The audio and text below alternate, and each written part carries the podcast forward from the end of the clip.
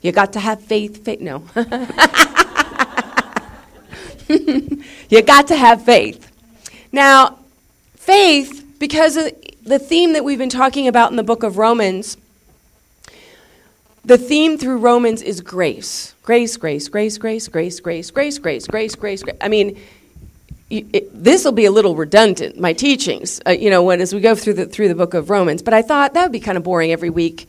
The t- title of this teaching is Grace Again this week, next week, and it'll be Grace Again next week, and Grace. But that's basically what Romans looks like. If you if you read the book of Romans, it kind of looks like it's probably the most redundant book of the Bible. I think, you know, it's just my opinion. I can't document that, but. Um, I think it's it's exciting that the thing that God's the most redundant about is grace. Um, and again, I think about why is that? Why would God repeat the theme of grace so often? Because it doesn't make sense. You know, it's the opposite of everything else that we see in life and in the world. And also because we desperately need to see it and believe it, for our lives to be set free. And yet, it's so hard to wrap our, our minds around. Now, grace, and specifically, grace is in contrast to, fill in the blank, the law or works, right? The law or works. So grace, law. Also, they contrast works, when it talks about works, to faith.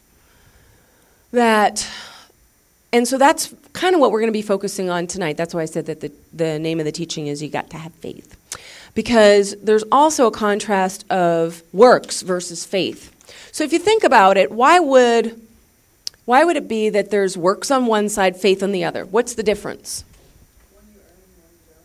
Yeah. You, grace, I mean, I'm sorry, faith is not works. Faith is not works.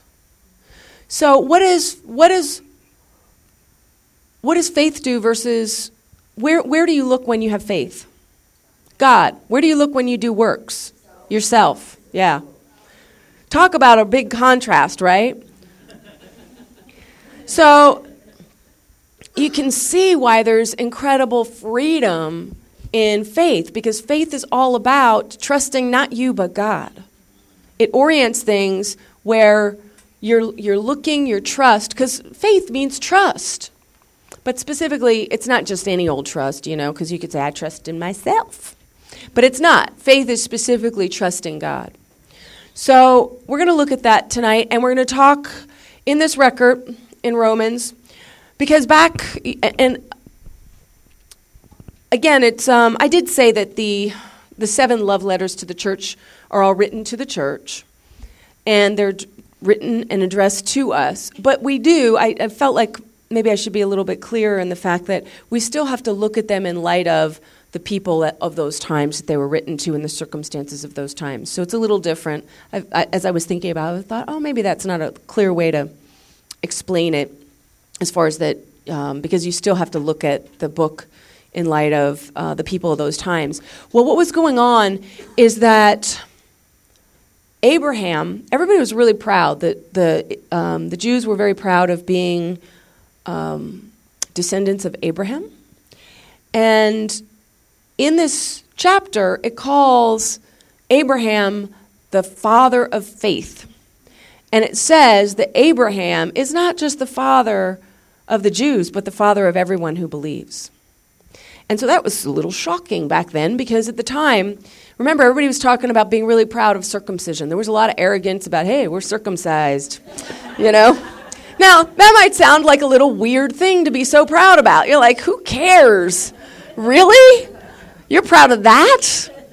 But there was a lot of, strangely, superiority and arrogance about, you know, we are Israel, we're circumcised, and the Gentiles, those other nasty people, aren't.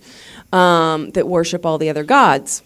So in this, we're going to look at um, Romans four and talk about the faith of Abraham. And if you look in verse one, it says, "What then shall we say that Abraham, our forefather, discovered in this matter?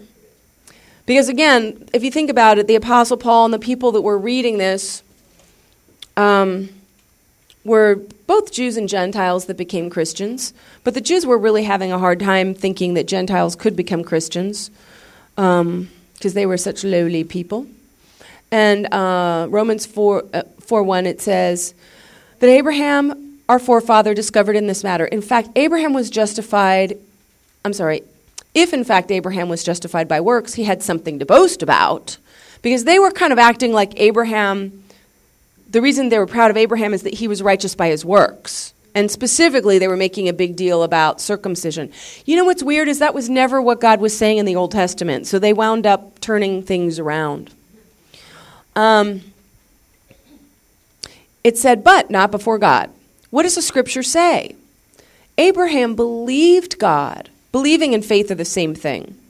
Uh, one's just a verb, one's a noun. Abraham believed God, and it was credited to him as righteousness. Now then, when a man works, his wages are not credited to him as a gift. So if you if you go to work, how would that feel? You you go to work and you get your paycheck, and your boss says, "I got you a present. You're gonna love it. You know, I just out of the generosity of my heart, wrap it up in a little bow, present it to you as a gift, and expect you to get excited about it." That would be annoying. Yes, I think it would be annoying. it's it's. This has got, I think this is funny, this verse. You know, it really is. It's just sort of like, if you work for it, it's not a gift. So, but isn't that ridiculous? How how much do we struggle with that concept when it comes to the things of God?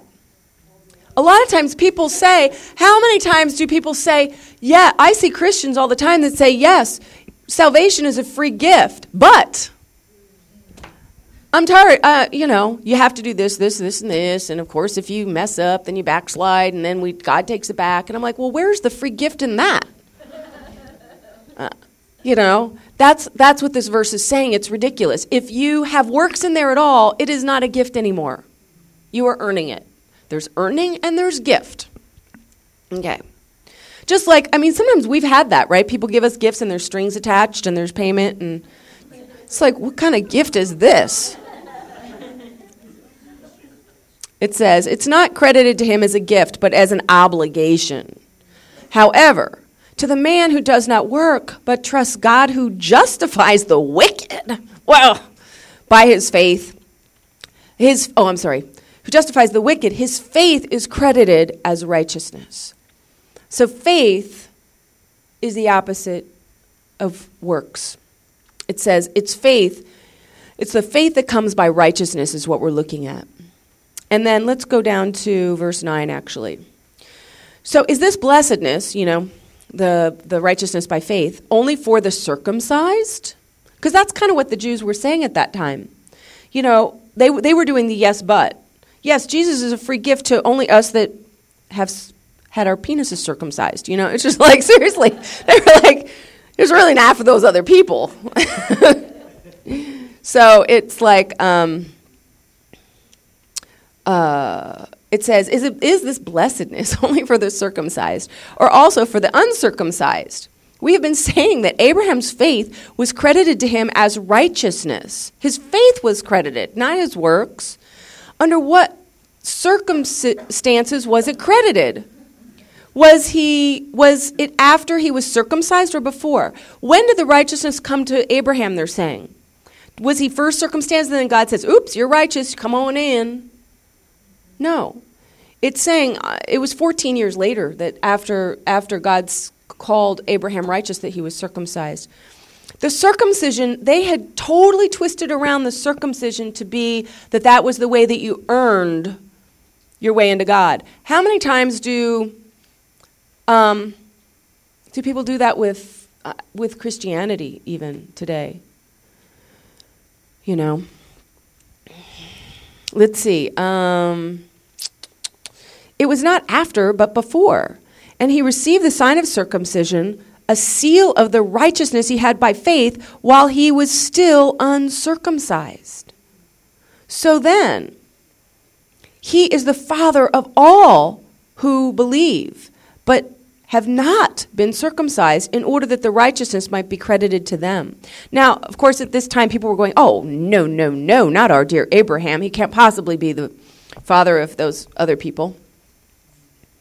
And it says in verse twelve, and he is also the father of this, and he is also the father of the circumcised who are not only circumcised, but also walk in the footsteps of the faith of our father Abraham had before he was circumcised. Let's go down to verse sixteen. It says, um, uh, let's see, therefore, the promise comes by faith, so that it may be by grace and may be guaranteed to all Abraham's offspring, not only to those who are of the law, but also to those who are of the faith of Abraham. He is the father of us all.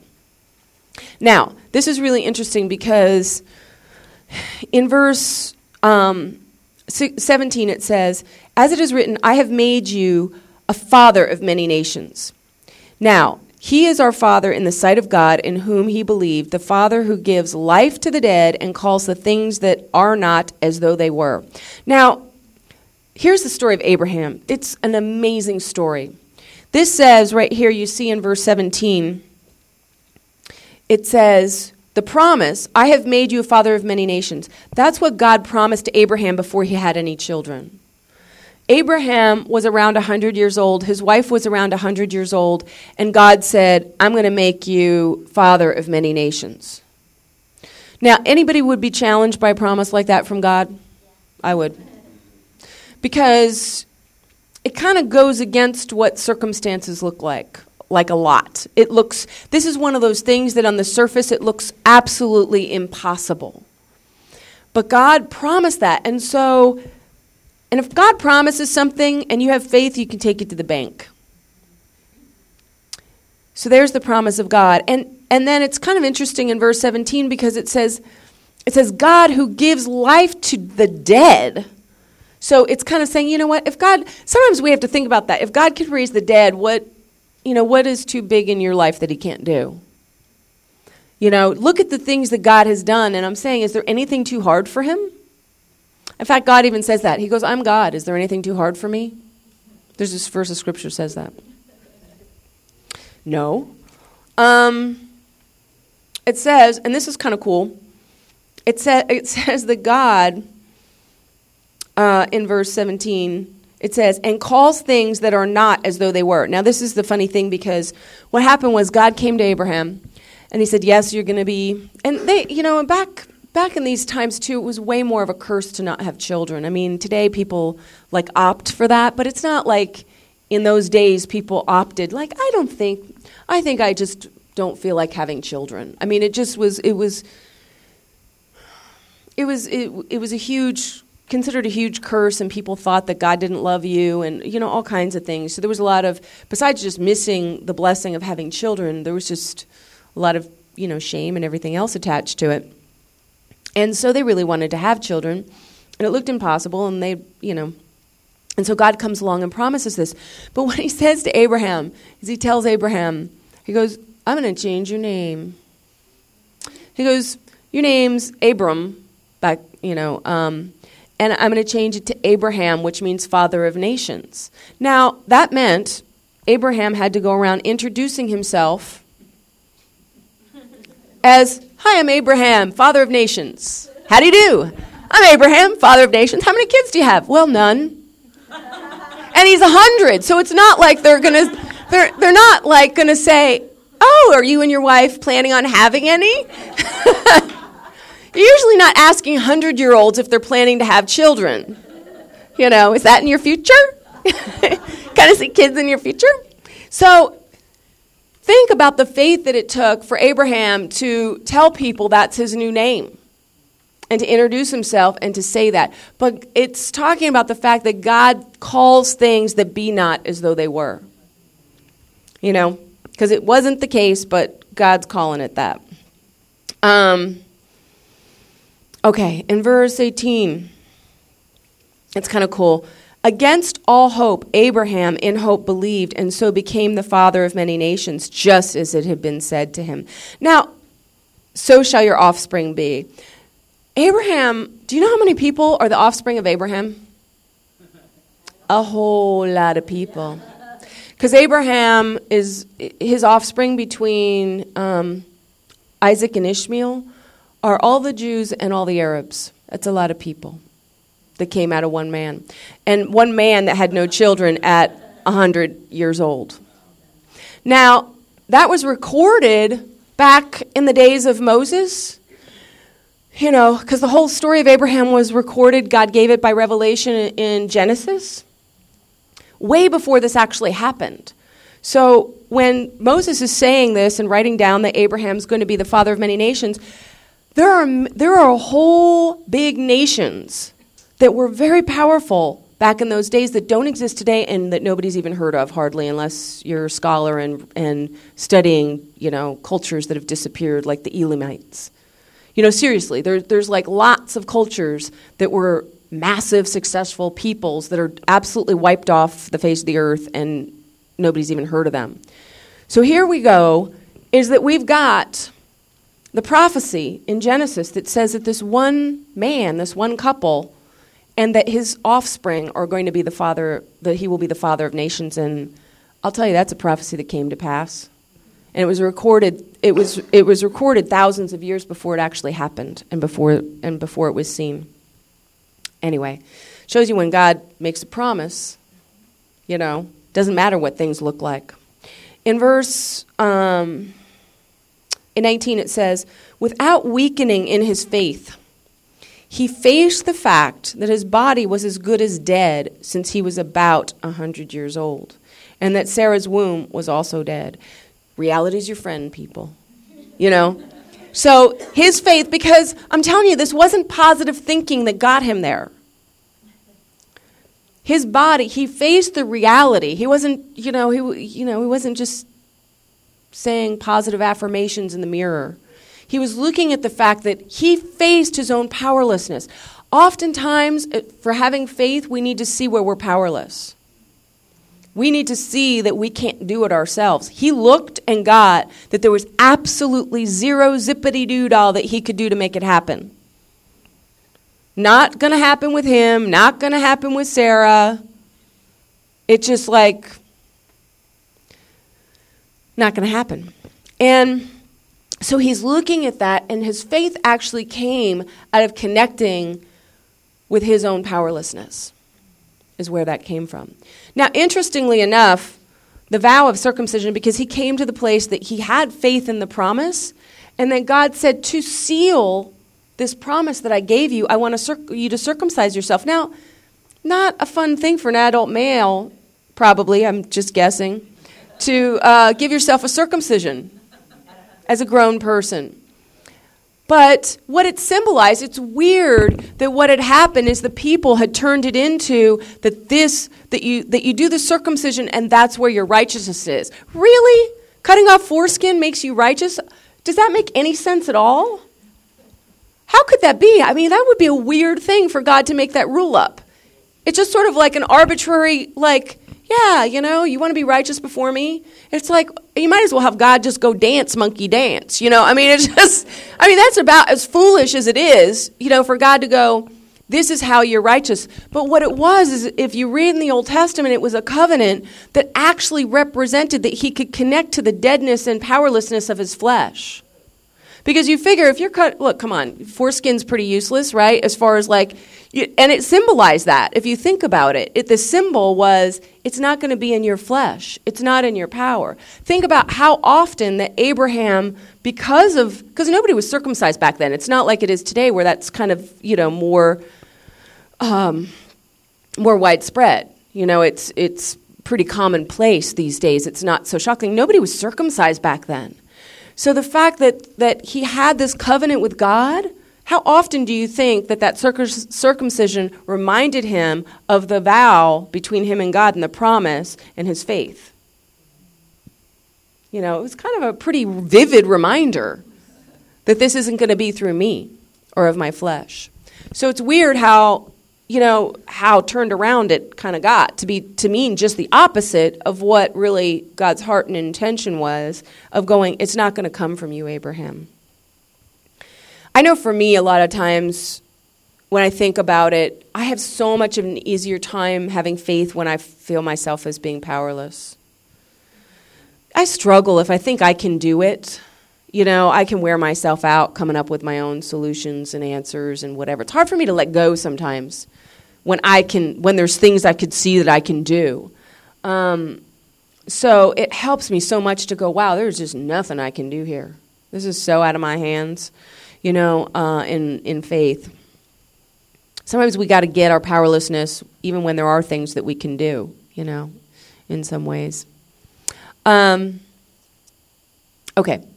So he looked. So he got the reality of his body and Sarah's. In verse twenty, it says, "Yet he did not waver through unbelief regarding the promise of God, but was strengthened in his faith and gave glory to God." Wow. Now it's kind of interesting. It says, "Like can, did not waver." Wow. I don't think I've experienced that a lot in my life. In some ways, I guess. Yeah. I don't know. I think about it because I always think I waver. You know, I mean, in my experience, I'm like, wow, not waver. I would say that there's probably a few things. Like sometimes, you know, single people that I know and love and they're going to get married, I don't waver in my faith about that. Oh, I found that funnier than you guys did.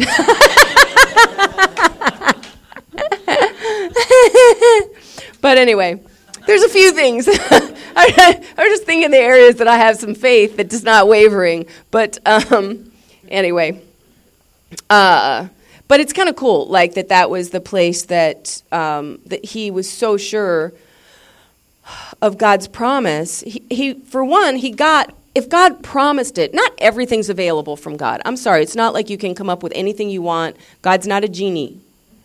You know, God is not genie at your command. So it's not like everything that you want is available from God. But if God promises something, that's something that you can have faith and take to the bank. So he's looking at, he did not... Uh, um, waver through unbelief regarding the promise of God, but was strengthened in his faith. And it says, and gave glory to God. And I was thinking about how much when I am really giving glory to God and spending time and being thankful and worshiping God, when that's my heart, how much my faith really grows. You know, I just get it. It's really easy for me to see that God will be there for me and his power and willingness when I'm in that state of just being in the presence and glorifying God and making room for that in my life. It says in verse twenty-one, being fully persuaded that God had the power to do what he had promised. So he got the two areas to have faith in, like I said, are, is that God is willing and God is able. The promise tells you that God's willing. If God promised it, he's willing. And that the other part was he was fully persuaded that God was also able to do what he had promised to do. Um. Yeah. It says in verse twenty-two, it says, this is why it was credited to him as righteousness. The words, it was credited to him, were written. Um, wait, when I, were written, uh, were written not, sorry, were written not for him alone, but also for us to whom God will credit righteousness, for us who believe in him, who raised Jesus our Lord from the dead. He was delivered over to death for our sins and was raised to life for our justification. Therefore, since we have been justified through faith, we have peace with God through our Lord Jesus Christ, through whom we have gained access by faith into this grace in which we now stand. So ultimately, as far as the faith that comes righteousness that comes by faith, it is not, again, going back to the grace thing and so and the part that faith plays, faith is not earning things. Faith is no more than trusting that God is good for what he promised. It's going, Lord, I believe. I, I, I'm, my heart is open to receive the gift that you've given me. And specifically in this, in the context of righteousness, is receiving the gift of Jesus Christ and what he did and what he accomplished. I feel like, you know, my born-again birthday was February eleventh. Yeah, nineteen seventy-four. So, and I'll never forget that day. I, it's been, you know, a, a long time ago, but I remember in some ways, I remember what it meant to me like yesterday, and I like to remember it often. You know, it, it does my heart good to remember often, because I really believe with all of my heart that the thing that changes people's lives more than anything that I've ever seen, ever, is receiving Jesus Christ as Lord. I'll tell you, I was I was atheist. I was so, so hard-hearted, um, you know, my whole life, and was raised, you know, to be very, very cynical, and probably with a lot of anger, a lot of bitterness. Um, but I'll, to really get, and I've seen it work for other people, it's not just me that's tasted this, is is the realization. And some people got saved, you know, like don't have as much of a clear realization of accepting Jesus Christ as their Lord. You know, some people maybe believed it young, but I think there's also something to coming to the place that you really believe it later in life, and that and what that does for your heart and life. But I believe that the biggest thing that's ever changed my life, and it literally saved my life, because I, my life was in so much pain and so much misery and so out of control, I thought about killing myself every day of my life. You know, it, it and but until. Until that je- day that somebody just told me, somebody just said, Jesus Christ loves you just the way you are, and that he gave his life and laid down his life and paid the price for you, just as if it was only you. And it doesn't matter. You and he, and they told me, it just, I don't know, it really spoke to me. There's nothing you have to do to deserve it, nothing you have to do to earn it. He loves you right now that much. And he gave his life for you in that. And God, I just, I, seriously, I went home and I think I cried all night. I still, I still cry when I think of that. Because it's not like you clean it all up and then he loves you. Like, seriously, this really is in your darkest, darkest place. You know, I, I look at the, you know, it's weird. Like, I, I, I look at my life in so many ways, like even just one instance, or there's so many stories and, and images of things that I'm so ashamed and that were so dark, you know, in my life. And, you know, besides all the the craziness as far as acting out, you know, in, with sex, I was just angry and bitter. You know, some of the ugliness, I've gotten so dark sometimes just on envy, you know, where I've just was consumed, just spent like hours and hours and hours obsessing with anger and bitterness and envy towards other people. That's that's dark. That's ugly. This is this is these are not my most attractive moments. And yet, like in that state, Jesus saw all of it. And that's when he reached for me. That's that's when Jesus reaches for all of us, is in that darkness, in that despair. And it doesn't take works. There's nothing. There's no, you don't have to do anything. But that's how much, I've never know, knew a love like that ever, and I've never known a love like that since. You know, it changed my life forever. You know, I never ever laughed or smiled growing up as a kid until I made Jesus Christ Lord in my life. It was seriously an overnight miracle as far as what it did for for me. I wanted to live. For the first time ever, I really wanted to live. I loved my life. I embraced it. I was excited about life and living, um, because I felt loved in a way that I had never felt loved before, that would never, ever go away. That's righteousness by faith. Faith, all faith, faith is is what God gave us so that we can just receive the gift. It's saying yes to the gift that God gave. There's no earning it, no working it, no nothing. It's just saying, yes, I want that. Lord, I believe. I'm willing to receive. It's why Romans melts my heart. It's why I get that we have to keep rem- it's, uh, we have to just keep remembering this. You know, it's like I don't ever want to forget where I came from. I do. I do. But you know what? My life is not nearly as exciting or fulfilling, you know, just acting like as if my life has always been this good, you know, or if I start relating to it in a way like I deserve all this good stuff, you know, kind of thing. Um,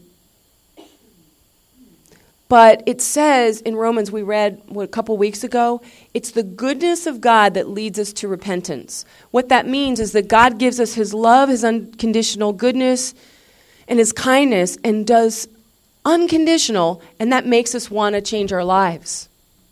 Like that the desire for changing our lives comes from feeling that unconditional love and that it's amazing and freeing and liberating. And then go, and then the response is, I want to live for you. You know? Um, I love this book of Romans. Anyway, let me pray. Heavenly Father, I love that we can have access to you. I love that there's no walls that you put between you and us, and that you are always with your arms outstretched. And Lord Jesus, I am so thankful um, that you fought for me. My life did change the day that I met you. And I can't understand it. I can't, you know, when I look at the gift that you gave and the sacrifice that you made in thinking about all of us, and that truly, Lord, that you were willing, you know, even if even if it was just for one of us to go there to the cross. Lord, I love that we don't have to earn it. I love that it's a free gift, and um, and that you're so for us, that you're so in our corner and always will be, that we don't have to even earn your being on our side. You know, it's not like we have to be good little boys and girls for, for you to care for us, for you to be fighting for us, for you to be for us. And the grace really means that you are for us and that you are for us in every way. Lord, I want to just respond by living for you. It's there's just no other way to live. Man, my life sucked before, and, and life with you is amazing and wonderful in every single way. Help us to see your grace more. I know it's hard to receive sometimes. I know we want to push it away and want to do it ourselves. Help us to lay down our works and receive it, and you know, and have faith like our father Abraham. Anyway, Lord, I thank you for these things and for this night. In the name of Jesus Christ our Lord, amen.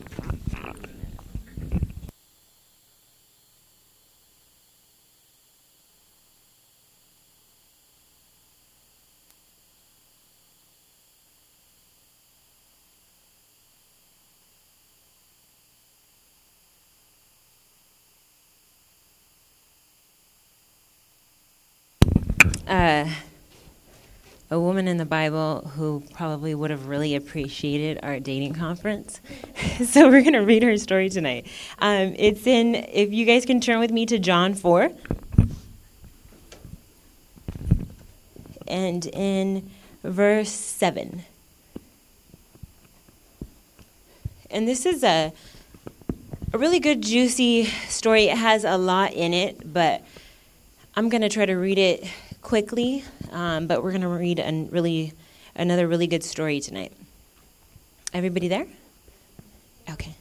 In verse seven, John four seven, it says, "When a Samaritan woman came to draw water, Jesus said to her, 'Will you give me a drink?'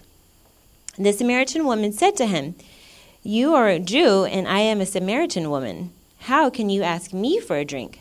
For Jews do not associate with Samaritans.'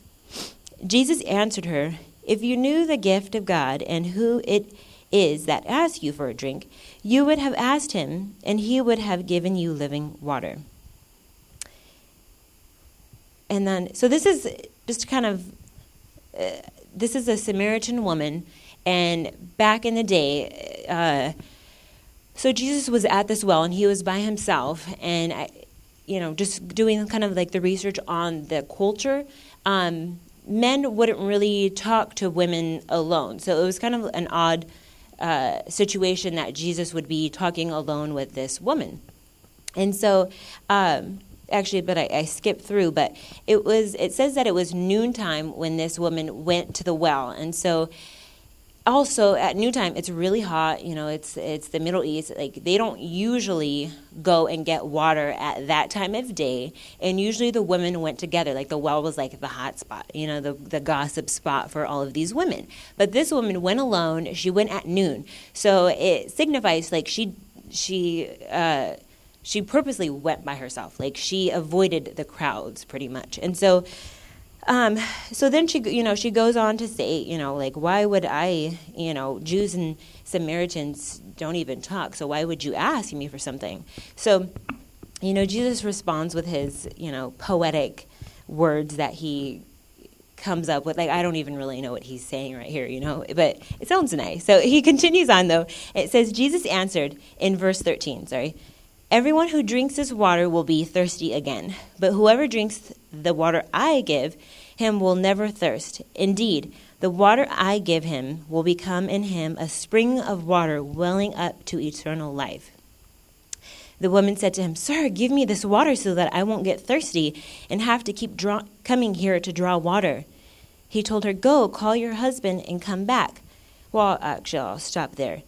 Um, so when Jesus is saying everyone who drinks the water will be thirsty again, he's basically saying, like, when you look into worldly things, it's never going to satisfy you. You're going to keep going back to these things, and you're never going to be satisfied. Your thirst is never going to be quenched. But he's saying, when you come to me, you're never going to be thirsty again. And so that's how it still works with Jesus. So this is this woman's testimony of when she met Jesus Christ. So, uh, so he goes on to say, he told her, Go, call your husband and come back. She says, I have no husband. Jesus said to her, You're right when you say you have no husband. The fact is, you have had five husbands, and the man you now have is not your husband. What you have just said is quite true. And so when I, I actually really love this story, because when I first read this story, I was like, yeah, that's me. Like, I felt like the woman with five husbands, husbands living with a man that was not my husband. Like, uh, I had a bad relation. I had bad relationships after bad relationships, and unhealthy, abusive relationships, and I felt really ashamed. And so, really putting in the context of this story, like this woman, I just, putting myself into her shoes, I just get that she felt really ashamed. Like, she wanted to be alone because she felt so ashamed. She was ashamed that she had five husbands. She was ashamed that she was living with a man who was not her husband. And that day, you know, that was, that you don't, you didn't do that, you know. And also in that time, um, that meant that five men actually divorced her. And that day, women couldn't file for divorce. Only men could do that. And so that meant five men divorced her, left her, and then the man that was she was currently living with didn't even want to marry her. You know, so I get that she was like, she felt unwanted. You know, she felt lonely. She felt deserted, you know. And so she's thirsty. She's like, give me this water. I get the faith and the, the desperateness. And so um, this story actually really reminded me, just in the heat of day and having to go out and do something that was tough, I um, started talking to this homeless guy by my job, and he, and now I'm, uh, I'm guessing now, because he, probably for the last year I've been seeing him, and then after, over, over the summer, he's just like, his, his skin is like, like leather. He's just super, super tan, you know, but his his skin looks like leather. And when I first met him, though, he w- he didn't look like that. He just, you know, had regular skin, you know what I mean?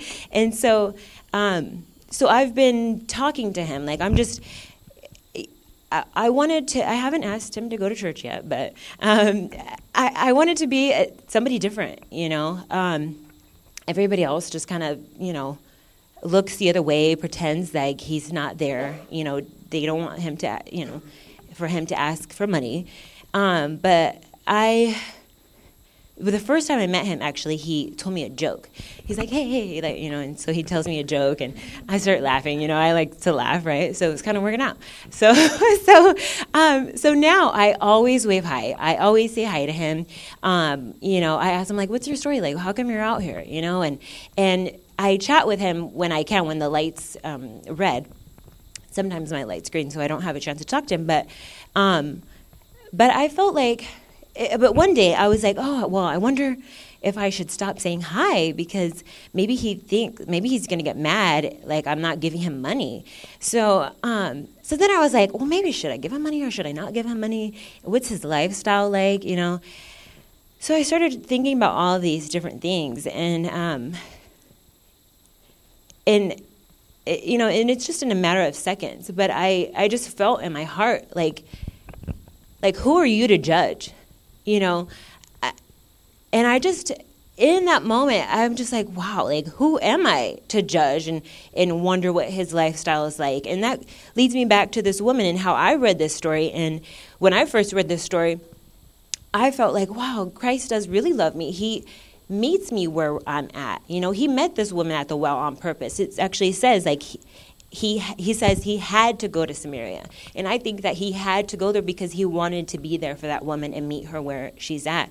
And Christ did that for me. And, you know, so I just felt really just sad in my heart. Like, I don't know this man, you know. I'm just as guilty as he is, you know. Like, we're all sinners. We all fall short. And that's what went through my head. And so um, so I, we will go through the rest of the story next time because it's a really good story. Um, but actually, we'll just finish it really quick.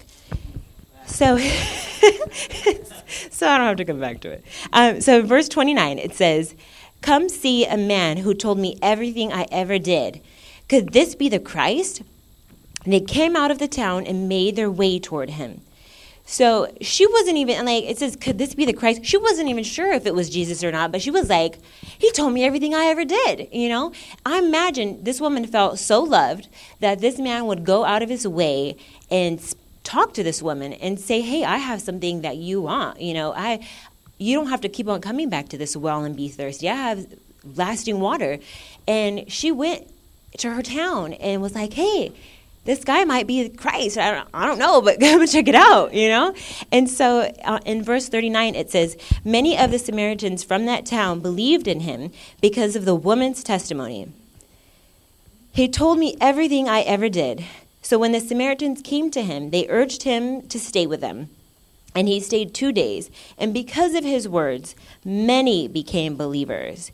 And so I, I just love, like, this, this lady was like, the best witnesser. I mean, she just came to Christ. She just met Christ, and her whole town was already believers, you know? And so to me, that really shows, like, we don't have to know all the Bible. And, you know, this lady didn't even know if if he was really Jesus, but she had that boldness. Like, something that he said really affected her her heart, and she wanted to go and share it, you know? And so I really want to be like her and just be bold, like, Christ changed my life. Like, he knows all my sins and yet still loves me and still wants to, you know, quench my thirst, you know. So it, I want to do that for other people. And so um, so I, uh, that's all I have for tonight. I hope that, you know, that we can all just, you know, sometimes I, I get discouraged because I don't have all the answers or, or, um, I just think that I don't have what people are looking for, but we do have Christ, and we do have something. Like, I read one of Nancy's, uh, uh, one of, I think, a comment on Facebook or, or the Evite about the dating workshop, about how this workshop is to, to that, you know, people are coming to be healed and for relationships that people are, are really desiring, you know, but it's for healing, you know, and I'm just like, wow, like, I'm super honored to be a part of a church that offers something like this, you know, that offers healing, because dating is a huge thing, you know. It's, I was talking to somebody earlier, and she was saying that she works with, um, with uh, women that are abused, and I'm like, wow, like, you know, that that's a part of it. Like, people are, are abused out there, you know, in their relationships and think it's normal. You know, they take in all of this abuse, physically, mentally, whatever it is, you know. And but there's so many people that are hurting and thirsty out there, you know. And it's, we have something that, you know, could change their life, you know. And so I just am super, that's why I'm excited about the workshop, because, you know, we can all have a taste of what it feels like to be healed and to share with others what this feels like, you know. So that's it for tonight. Um, I think we have some more announcements about this weekend and some other upcoming events.